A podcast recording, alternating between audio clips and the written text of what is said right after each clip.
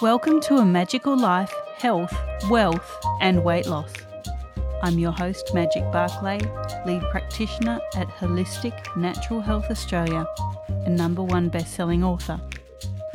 In this podcast, I aim to give you practical tips on how to accelerate and sustain your health, increase your financial, spiritual, and emotional wealth, and to look at something that haunts many of us needlessly weight loss.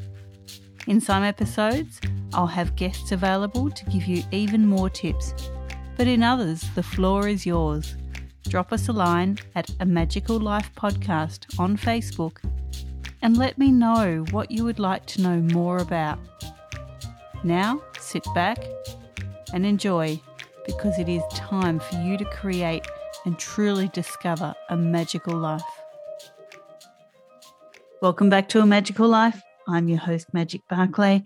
Today, Maureen Ross Gemme is back to talk all things creating a dynamic inner support system. Welcome back, Maureen. Thank you, Magic. I'm happy to be back.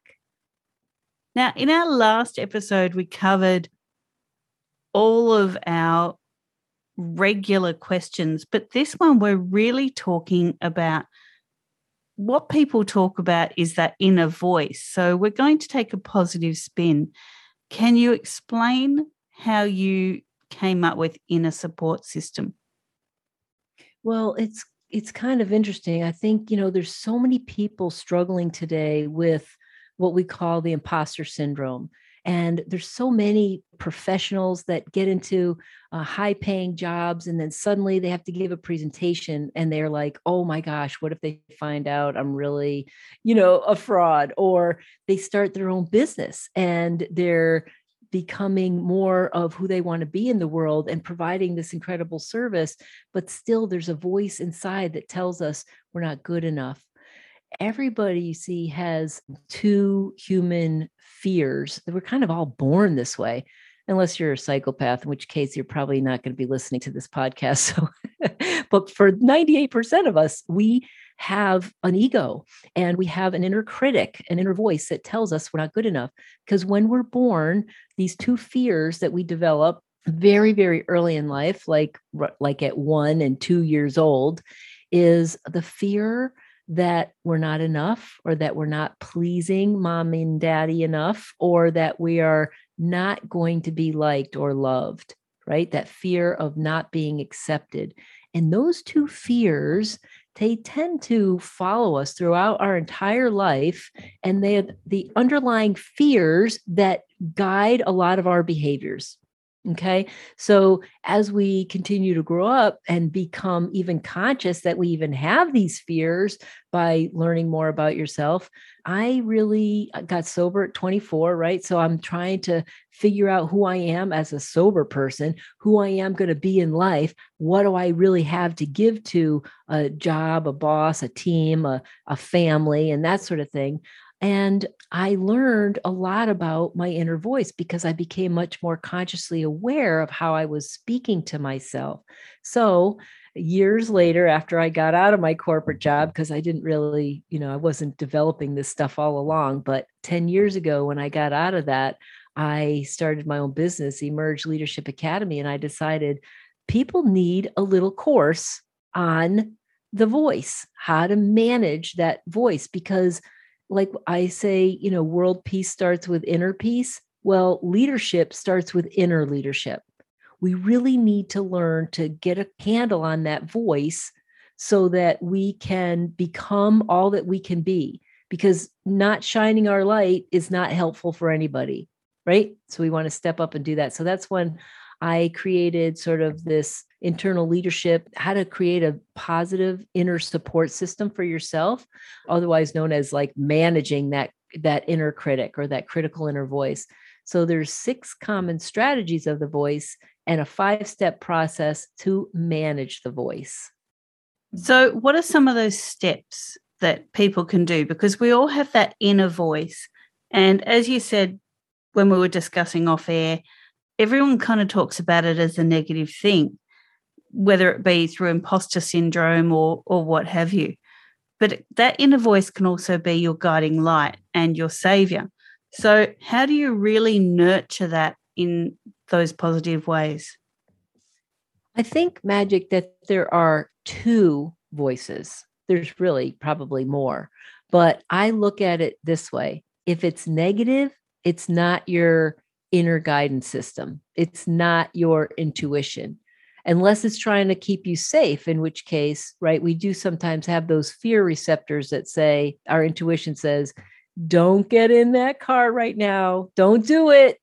and you know better and you go and do it anyway, right? We all have this inner knowing sometimes that when things are not as they should be, when we we shouldn't be trusting somebody maybe that we are trusting, right? But I'm talking about that voice that stops you. So, why don't I share the six common strategies of that negative voice? I call it the ego or the little devil on your shoulder. I call it the inner critic. There's a lot of different words for it, but I think you'll recognize it right away when I go through these six common strategies. So, the first way that the voice shows up is it says, you can't, right? So maybe I see a job on the board and I get all excited. Oh my gosh, that looks really exciting. That's something I'm going to go for. And then my inner voice kicks in. Oh, you can't go for that. You don't have all the experience that they're wanting, or you don't have the level of education that they're requesting. Like you can't, you can't do that. And that inner voice that stops us from doing things is really, I'm going to just go off the strategies for a moment, say it's really trying to keep you safe. So it it has what it thinks is your best interest in mind it's trying to keep you safe. But what happens when we stay safe is we stay small, we don't take any risks, we don't get out of our comfort zone, and we end up with a sad, sort of immobile kind of life where we're never doing anything or going anywhere because we're always hearing, you can't do that or you shouldn't do that. And you end up, you know, not doing it not following through because of your fear either your fear that you might not get the job. You have to face disappointment or that somebody isn't going to like you or they're going to be critical of you. And so we try to manage other people's perceptions of us. And it's just ridiculous. Okay, so you can't. That's the first one. The second one is it says, oh, you should do this, or mm-hmm. you ought to do that, or you must do this. You know, like you ought to create, you know, make those cupcakes for, you know, your son's whatever at school because every you haven't done it in a long time and everybody expects it of you or whatever. Or you really should go help your friend move for the 18th freaking time.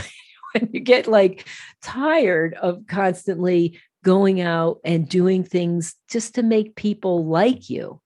You see how that works? So it tells you you should do this or you ought to do that, even though it's not at all what you want to do or it's very inconvenient.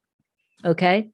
Number three strategy of the voice, it tells you you need something. Now, this is the voice of the addict for sure. Like I say, well, you know what? I am going to go back on the no sugar. I'm going to just stop eating for a while and I'm going to just ignore the big jar of M&Ms on my boss's desk and I go back to my work and I'm really confident for a day or two and then suddenly out of the blue one afternoon at two o'clock the voice just just jumps right in and says you need some m&ms right now and you're like uh no oh my gosh where did that come from no i don't need any yes yes you need them you need them you need them you need and it doesn't let up it just barrages you do you know what i'm talking about magic are you with me 100% that voice it's just so annoying isn't it and indeed, it is. And sometimes it's a lot to break the habit of that voice. I'll tell you how in a minute. Okay. The fourth way that this voice shows up is it says you don't deserve something. So, for example, you've participated, you've led this team, and you've got the job done, you got it done under budget and on time, and and then somebody singles you out for an award and you think to yourself, this was a team effort. Like it wasn't just me. Like, I don't want, you don't deserve this. Or maybe you don't deserve it because it was too easy, because I didn't have to struggle too hard to get what I got. And things just came to me. And now I call them, they're just gifts from the universe. And yes, you can accept that award because probably without your leadership, maybe the, the team would not have reached their goals. And then when you accept the award, you give everybody the credit and you do reward and recognize the people that are on your team. But the truth is, the more you tell yourself you don't deserve something, some gift that is given to you, is sort of like, Uh, it doesn't feel good when I give somebody a gift and they say, oh, no, no, no, no, no, I'm not taking that. Like it doesn't feel good as the giver. And so, as the receiver, we need to learn to receive and quiet down that voice in our mind that says, you don't deserve it or you shouldn't have this for some reason or another.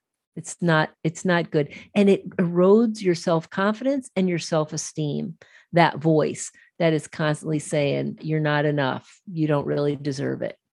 So, a, really good way to combat that one is just to counteract it with the belief I am enough. I am smart enough, fast enough, young enough, pretty enough, intelligent enough. I, am enough. It, you don't even have to have a word that you put in there, you know, but you can fill in the blank. You just tell yourself you are enough when your voice suddenly chimes in and says you're not. All right. The fifth way that the voice shows up is what I call how it turns fantasy into reality. And you assume that something's going to happen and you make up this story in your head and then you don't even move forward. So for example, I'm going to give you an example in in regards to dieting. Okay, I know that I don't like have these pants feel on me so i'm i'm done i'm going to stop eating popcorn at night and i'm going to stop eating you know anything past five o'clock i'm going to do some you know intermittent fasting something like this. And then the voice shows up and says oh yeah well you know how that's going to go. You're just going to stop for like a week and then you're going to have a slip and then you're just going to get right back into your old pattern so why even try why even go there to begin with? You already see yourself as failing. And so you just don't even try. And that it stops us more times than you'd think. It stops us from going on dates and meeting incredible people because we might think, well, I don't, I don't really think, or it probably won't go well. So I might as well not even go out. I probably won't get the job. So I might as well not even try for it and it stops us. So that's the fantasy into reality. And it's just crazy, crazy talk. All right. The sixth and the last one is how our inner voice sometimes creates anxiety and panic attacks for us. So, if you were an audience in front of me right now, I'd ask you if you ever had a panic attack and see how many people raise their hand almost everybody in the audience usually raises their hand. A lot of people, like more than 75%, raise their hand. They tentatively look around first. Some people's hands shoot right up. But the thing is, anxiety, it starts with the voice in your head and it feels like it starts in your body. Now, and I, I want to caveat this to say there are some people who do have anxiety disorders. I'm not talking about that. I'm talking about, okay, I'm going into work today and I have an interview and I have a lot of anxiety, or I'm got to go to this networking event and I'm say you're an introvert and you don't really want to go, but you're sort of being forced to go. And so you're thinking about it all day long. And these are the the voices the stories that play in our mind and suddenly you realize that you're really nervous about it and you have this anxiety or you have to give a presentation whatever it is right? It's the stuff that we deal with in our everyday life but that we don't want to have to do. And we feel the anxiety and the voice says oh man you have a lot of anxiety and you're like oh yeah you start feeling it in your body and and then it gets worse because you're focusing on it. And pretty soon your voice is like wow this is getting really bad. There is no way you should go to this event tonight. You're having an all out panic attack. You're freaking out. You got to get out of here. Like run run. And it's asking you to just leave the meeting or don't walk out on stage and you're sweating and you we create these like panics in our mind because of how we talk to ourselves because of how we focus on what's wrong or what's bad. And that can create uh, panic attacks. So that's how that voice doesn't serve you. That's how that voice shows up and can be a real pain in the butt. Any uh, comments or questions before I tell you the five step process to manage the voice? No, tell us more. Okay. So it's important to first, the very first step is decide what it is that you really want to do. You want to run a marathon? You want to lose 20 pounds? Do you want to get a new exciting job? What do you want? And then that decision means that you are going to go up against yourself, which is the biggest obstacle. You're going to go up against that voice that's going to try to stop you. when times get tough, it's going to try to stop you. So, number one is decide, decide what it is you want. Number two is the first time that voice comes into your head and says, I can't, or you can't, or you need, or you should, or you don't have to prove anything. You don't have to do this. That's when you recognize that it is your voice. What I say about recognizing it is also name it. So, Magic, I want you to think about this because I'm going to ask you after. If you were going to name your inner voice, what would you name it? I named my inner voice Granelda, my inner critic, Granelda, who is the evil twin stepsister of Cinderella, just so you know. And so I could laugh at her, but recognize it. Okay, Granelda, I see you over there. No, I'm not going to let you mess with my head right now. Or thank you for sharing. Please be quiet. Right. I don't have to say, get out of my head, leave me alone. I don't have to get mad. I just need to uh, to recognize it and then dismiss it. So that's the third step. You dismiss the voice. You are not going to negotiate. This is the thing. If you allow yourself to negotiate, it's like allowing yourself to negotiate with a five year old who wants to eat before dinner like an ice cream popsicle or something right? And and they say ma you know i want that. I want that lollipop. I want it. I want and you say no no that's the end of the story. You don't keep saying well geez maybe if they ask me on the fifth trial i'll give in You don't do that. You don't give in. You don't let them go play out in the street if there's a lot of traffic going around. No, you're going to protect, right? So you got to treat that voice a little bit like that five year old that's inside of you and say, no, there's no negotiation. The fourth step is a little bit of a combination.